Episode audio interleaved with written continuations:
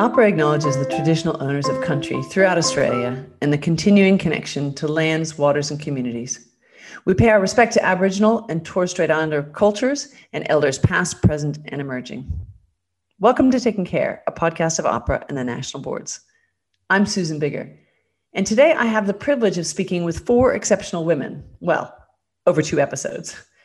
Yes, it's going to be an all female cast on these episodes, and that's for very good reason. We're meeting women in surgery for them to paint a picture of the world of surgery and why they chose it. I'm sure we'll not only hear some of the challenges of working in a very demanding career, but one where women continue to be significantly underrepresented. So let's get going. Today's guests are Victoria Atkinson and Vera Sallen. We'll start with you, Victoria. Could you please tell us a bit about yourself? Yeah, thanks, Susan, and it's great to be here. Uh, my name's Victoria Atkinson. I am a, a, cardiothoracic surgeon by trade. I worked at the Royal Melbourne for many years as a consultant and have now moved into an executive role as the Chief Medical Officer for the Healthscope group of hospitals as well. And I'm also the mother of four children. And how about you, Vera?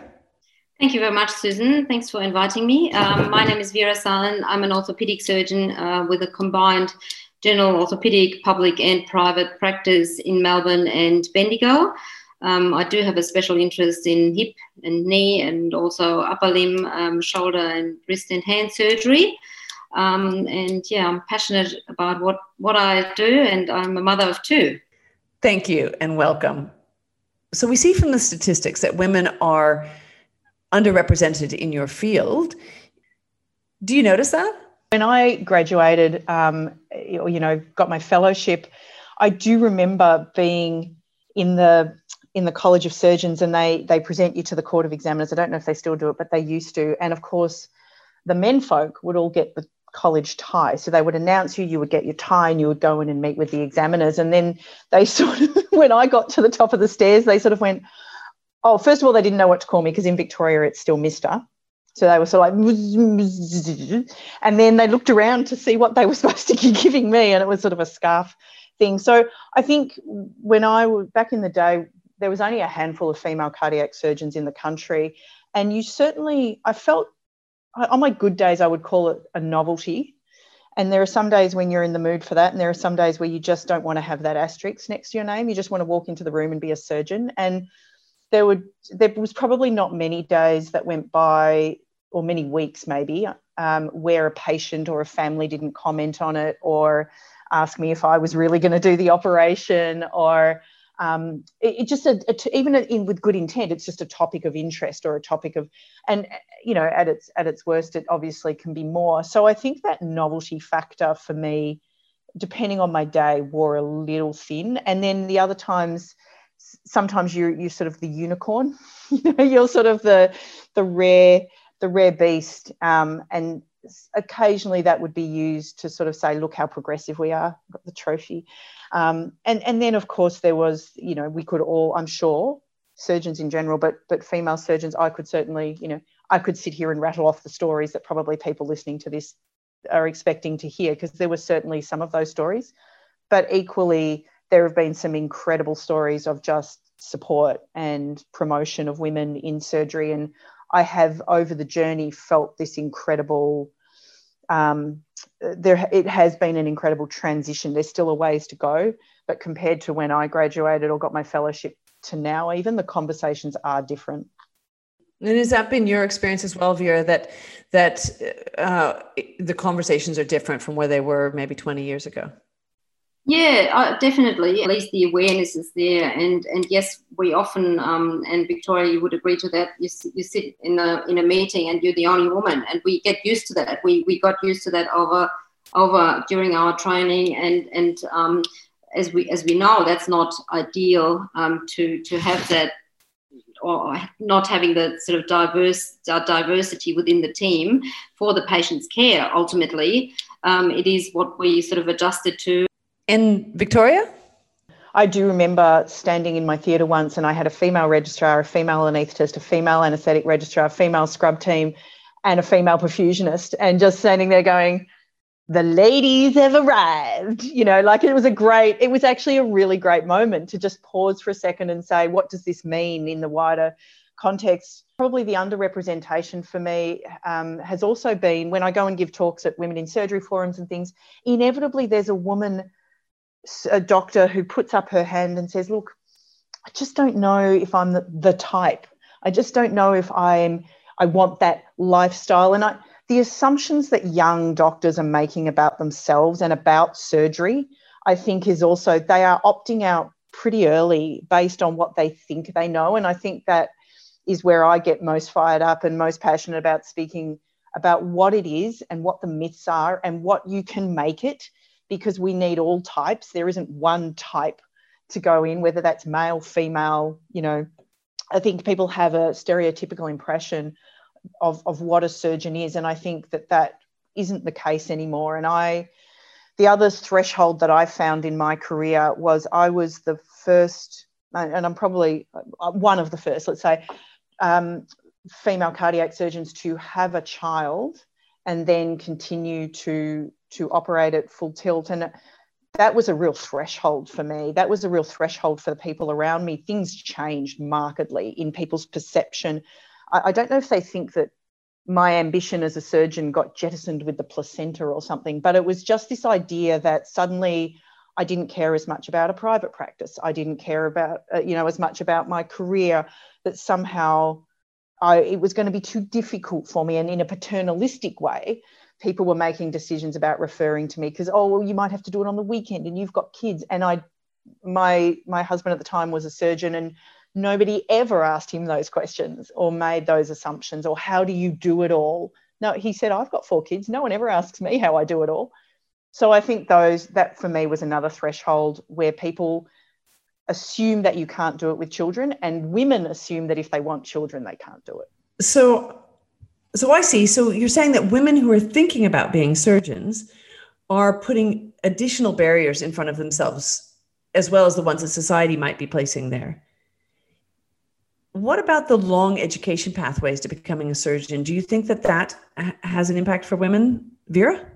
Coming back to the statistic uh, quickly, if we look at sort of medical schools, um, there's over 50% female medical students. Um, and of course, you wonder why do they not go that surgical path? And lifestyle and, and the long training time, additional training time is, is definitely one aspect.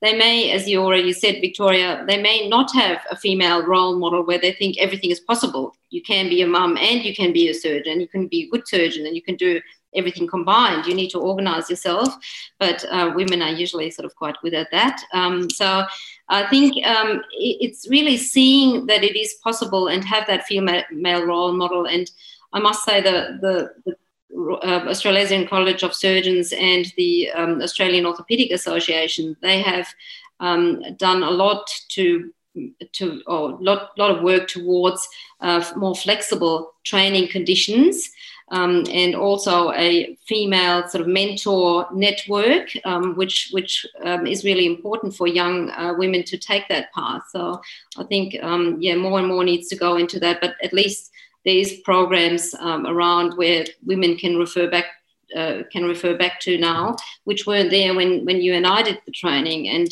and flexible training conditions. If you do have children, that's that's really important. You want to spend maybe, the, or you want to make that decision to spend six months with your young child and want to stay at home and then not be disadvantaged. And um, yeah, that's really, really important for those young mums. For me, from the minute I started medical school to the minute I came back from my fellowship as a cardiothoracic surgeon, it was 18 years.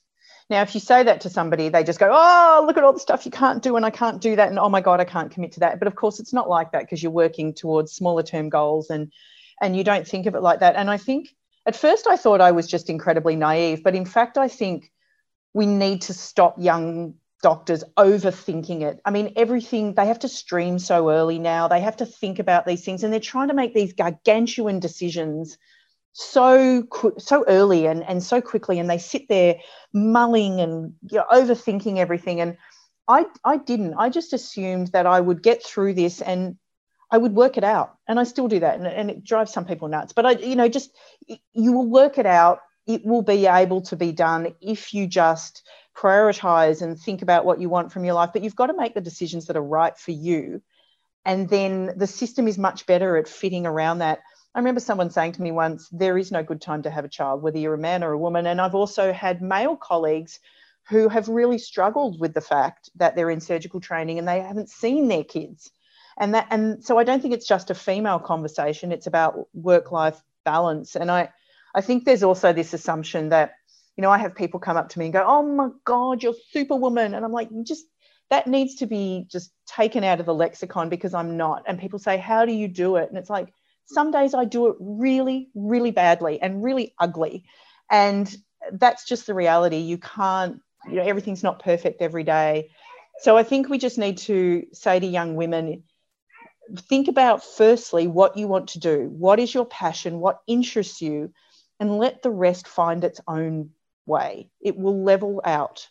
But if you make decisions based on what you think your life will be in 18 years they're not going to be good decisions. Vera are you noticing a, a change in flexible working conditions or particularly things like parental leave? With the flexible training conditions, we actually recently had a few of the male trainees who've taken parental leave, which I think is such a beautiful way to go, and it confirms exactly yeah what what has been said before um, that it's not only a male female sort of issue here; it is actually a, a parent sort of issue, and and some male colleagues may want to take that opportunity to spend time with their kids. So to have that for both genders is beautiful. So, if you're enjoying these fabulous women surgeons, guess what? This is the first in a two part series. Have a listen to Pecky De Silva, and you'll hear her confirm the views that we've just heard. You know, if you're a female and you, and you say to people, oh, I'm going to be a surgeon, you know, the first thing they all say to you is, oh, Oh, are you planning to have children? You get this inference that you can't be a surgeon and a mother. That's so not true. We'll publish part two on the 20th of July with surgeons Pecky De Silva and Christine Lay. Make sure you have a listen. Back to Victoria and Vera now. You both happen to work in subspecialties that are particularly underrepresented for women, cardiothoracic and orthopedics. Why do you think that is, and what do you think might reverse that trend? Some of it comes from what people perceive the specialty to be from a lifestyle point of view, but also the culture. Um, it's a very small specialty, relatively speaking, 100 plus or minus um, around the country. So it's a very small, tight community. Um, it is hard to get into, it is competitive. Um, and there are lifestyle things that go along with it. There are, you know, each of our operations goes anywhere from five to seven hours. Sometimes they're all day and half the night operations. And it's harder then to curate that to the way you want. So I think there is some of that reality. Um, I do also think, and I, I probably um, I, I, could be pulled into line because it's been a while since I've immersed myself. But I do know that there were assumptions made about female candidates or female um, females coming into the, the cardiothoracic that they would want to go and have children, and then and then we've tw- wasted our training or they won't be able to commit to those long days. When you're in a, a, a surgical emergency or a surgical, and it's it's cardiothoracics, you know that that there is a life and death component to that every single day. There's this feeling that when things are going wrong, you need to be a certain personality type. It's a very alpha male feel, and I do remember having a conversation once about a female candidate who wanted to get onto the cardiothoracic program. And as you say, Vera, I was in a room of all male surgeons and me and we were talking about this candidate and i thought she was thought she was great i thought she had real potential in her her surgical skills i thought she handled the wards and the icu really well i thought she was really smart um, and the conversation when we started the, the conversation started to go off in the direction of well, I don't know. She's pretty quiet. Does she really have what it takes? And what they were really saying is she's not like us and she's not that picture of what they thought it should be and she's a gentle woman and and the conversation sort of went further down that path and i said that's that's really interesting that you want to create a, a, a monoculture so i think some of it is is from both sides uh, we need to actively seek out not just assume people will come towards us but actively seek out and be very public about the fact that we need diversity and we need women and we we actually it's not just a nice to have we need them in our specialty I wholeheartedly agree to all that. I think the cultural cha- uh, cultural change which we need does require a redefinition of sort of certain male and female stereotypes. And um, yeah, in orthopedics, unfortunately, we're only 4.8% women, which is uh, really ridiculously low. and um, and and as you said, Victoria, there, there's sort of I think it's a lot about the perception of behavior because, and there is there, there is some evidence um, and some studies have shown that the behavior itself between male and female surgeons is not quite as different, but the perception is totally different. You know, when women are sort of assertive, that's often seen as um, they are negative or they're aggressive. Where in males, it's they are strong, they're passionate, and um, so it's, it's often the perception. And again, the perception takes a long time to to, to change in that in that culture and that in that environment. That's a really interesting point because I remember being a registrar and um, you know the emergency operating list after us. I was a general surgical registrar at the time, and I needed to book in an appendix or something. And the emergency jostling for the for the emergency list so that you're not doing your case at 2 a.m. is oh mine's more urgent than yours is more urgent than the and what I found was in my I was a first year registrar and there was this natural tendency to get things done uh, in that environment that, that I had to, I, I found myself behaving in a way, not, not awful, not like rude and abusive or anything, but just being very aggressively sort of alpha male to get that jostling position. And it was a very conscious conversation that I had with myself after I'd had one interaction where I went, that's, that's not, that's not who you are. And that's actually not who you want to be. So don't become what you think is required, which is an alpha male substitute.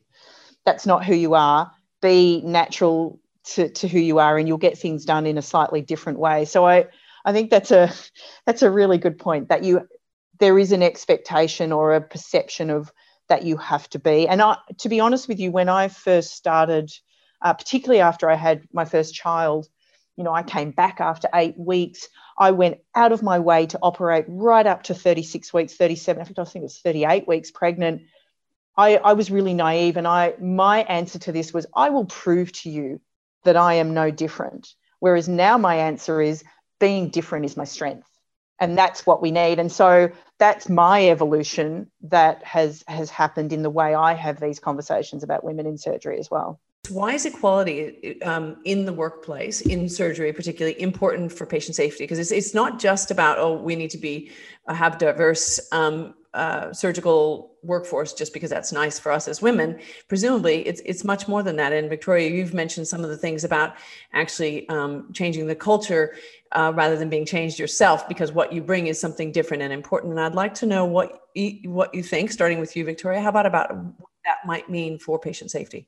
I think there's been a lot of work done in this, and I know the College of Surgeons. You know, I've worked in my executive role, um, you know, with the College of Surgeons around this, and we know that if you are a minority, if you are in a culture that where you are a minority, you behave in a slightly different way, and people you're more prone to be behaved to in a certain way. And we know that there have been issues in surgery, but across, I would say, across health. I see it in nursing, I see it in midwifery, in the culture and the professionalism. And we know that that is related to patient safety. And it was really interesting when I started having conversations um, with medical, you know, VMOs and staff specialists and senior medical staff, and they would say, "Well, I thought we were having a conversation about culture and this idea of it's nice to be nice." What they didn't realize, you know, why are we now having a conversation about patient safety is that if we know that uh, the, there's studies out of Vanderbilt, particularly obviously that people are familiar with, that if you are in the top quartile of patient complaints, specifically about behaviours to sur- or you know as surgeons, the way we're behaving as surgeons, that we have 14 to 15% more surgical complications, which are our KPIs. That's the reason we do this. So when people say I'm behaving as an advocate for the patient or I'm behaving because I want the patient to get the best outcome, in fact, if you're behaving in a way that is not in that, you know, is not safe, um, you know, patients are being impacted by that. And I think when you look at women, women are twice as likely to be, you know, um, subjected to bullying, harassment, but also that's the sort of spiky end of it. But there's a lot of enabling and low level behaviours underneath that, like omission um, and all sorts of other things. That it means we're twice as likely to be subjected to that behaviour, and therefore our patients put at risk by our reaction to that or others' reactions to us. So the two are really interlinked, and this has been a, an incredible leap forward in, I think, understanding safety, behaviour, women in the cultural context. There's quite good evidence um, now that, um, well, female surgeons are definitely as good as, as their male colleagues. And there's actually some evidence um, which suggests they may even be better. And there's been recently uh, sort of an article in the British Medical Journal. Um, they looked at purely the mortality and re- readmission of, uh, of patients, over 100,000 patients. And um, female surgeons had a lower mortality rate. And they didn't quite look into the reasons why that is, but assumptions have been made. Yes, possibly sort of female surgeons, because of their training conditions at the time, they may be more resilient. They had to jump more hurdles. They're more communicative. They uh, sort of take more of a patient centered approach. So that was all the potential sort of reasons for that. And of course, there need to be uh, sort of a lot more work into that. Um, but I think that's that's a good trend, and, and we, we definitely see the evidence for that as well. And that confirms with with an impression we had um, for a long time, I guess. Mm, interesting. But presumably, despite being underrepresented in surgery, you are probably working with plenty of other women in your multidisciplinary teams. Medicine or, or healthcare is quite feminized in a lot of, you know, there is a, a large proportion of women in my workplace, which I find really great. What does it mean when a woman is not in a role that potentially people are expecting them to be in? And it goes from the almost comical where I walk in with a male nurse and they say, they turn to the nurse and say, doctor, and that sort of stuff. But I, I think also it gets a little more into that cultural piece. So I, in my executive role, I do remember looking at two reports. We had um, reports that were saying how someone did something really positive and reports for behaviour that wasn't so great. And there were two that caught my eye because they were both around um, code blues, you know, a sort of a, a cardiac arrest call in a hospital. And it was really clear that one was a rewarding thing to say, this this male registrar he behaved so brilliantly. He took charge. He was calm. He directed people. Um, the outcome was really good. Everyone had confidence in him. And similarly there was a, a female version of that um, where they were actually putting in a complaint about this person to say um, she was shrill she was pushy i didn't like her tone she was you know ordering everybody around and it was really this cultural construct where what they, I think, were struggling with was somebody taking control of a situation in a way that they were not particularly comfortable with. And I think some of that plays into being a female in a role in a in a culture of healthcare where back in the 50s the women in the workplace were subservient to the males in the workplace that just was a fact. It was very unusual to have a woman in charge, whether it was executive level, ward level, theatre level. And so I think we've still got some really embedded um, cultural norms around that. Yeah, about who, not, not so much about way the way they're doing it, but who it is who's doing it and their gender. So, what you expect of a person really very much goes to Vera's point before about the perception of what is uh, uh, they might have been two very similar behavior, sets of behavior, but in two people who happen to be of different gender. And I think, you know, uh, in terms of patients, I've had both patients who have said to me, I am so glad you're a woman surgeon operating on me because you're you'll be gentler, your hands will be gentler with me. And I've also I've only it's only happened once where I've actually because the commonest manifestation of it when people are anxious about it has been, so hang on, so you're you're the surgeon. Yes, yes, I'm the surgeon. I'm the, you know, but but you're actually going to be doing the surgery. Yes, yes, I'm actually going to be doing the surgery. And only once did it progress to a point where I realized that this man just could not get his his head around this to the point where I felt he was going to go in being so anxious that it was going to affect him and his anxiety levels were so high. And if anything did you know if there were any complications that he was going to have a very different perception of that. And so i've i did once refer somebody on just said would you be more comfortable with a male surgeon? And he was very grateful for that. And that's okay. That's it's a journey for all of us. But for the most part as vera says it, it can get quite comical. And some days you're in the mood for that and other days you're not. There's obviously that interesting dynamic because yes the, the the female surgeons are underrepresented, but then the male nurses uh, are underrepresented. So that funny dynamic, which you come across on a daily basis in every hospital, is, of course, it does have an effect on the on the interaction. Of course, it does. And and some some things, as you said, they are comical. Or you go, you, you do a ward round with the registrar, and the patient talks to the registrar until they realize you're the consultant, and and all of those things which we've come across, uh, which are comical. And it's it's I think it is good to laugh about those things, and because we can't be too serious about it, and we can't think of, think about this issue on a daily basis because our focus is too much on the patient. We can't, you know, it's just distracts us to a certain degree if we only sort of thrive for that all the time. Um, but but it and and in reality, uh, like over the over years and years, I've thought it is in a way a privilege to be underestimated rather than you know. So I I think that's that has been it's actually a good thing at times so there are many reasons why someone might or might not choose to be a surgeon but their gender ought not be one of them so so finally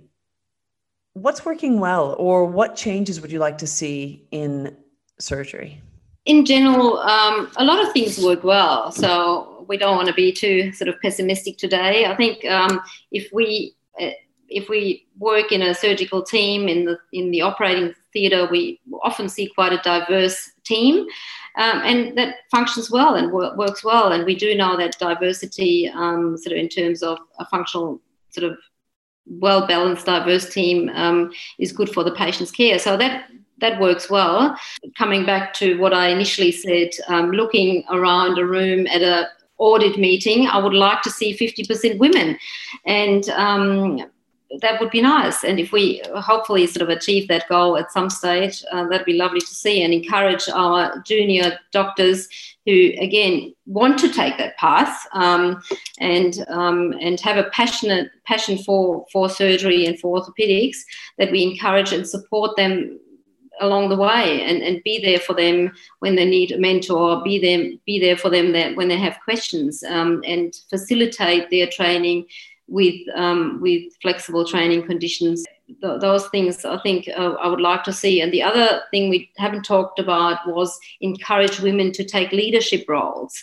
I think that's really important. Um, and uh, Victoria, you you obviously have taken quite a lot of leadership roles in, in in your career, but it is important that we position women into those leadership roles because then they it's easier it facilitates a change a lot easier. That's sort of my my approach. I think that's what i want to see a lot more.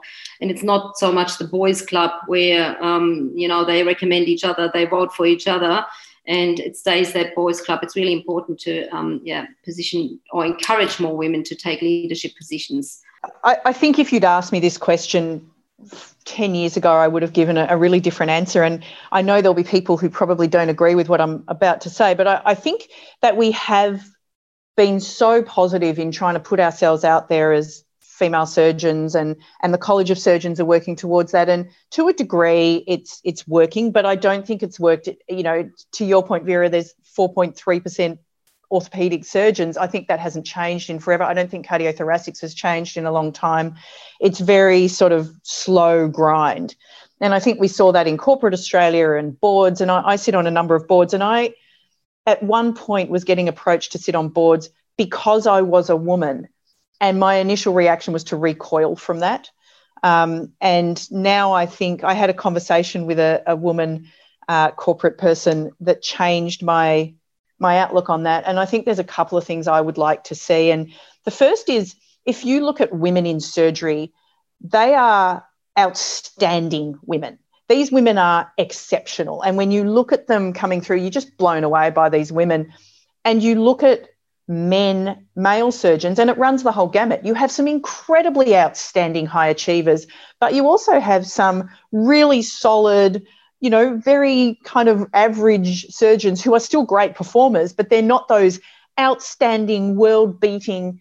I would like to see that where you don't have to be an outstanding, overachieving, kick butt woman to actually be a female surgeon, that you can, you know, you, you can really progress and it makes me think that it is still really hard, I guess, or harder than if you want to divert off into another pathway, you might find it easier. So that's the first thing.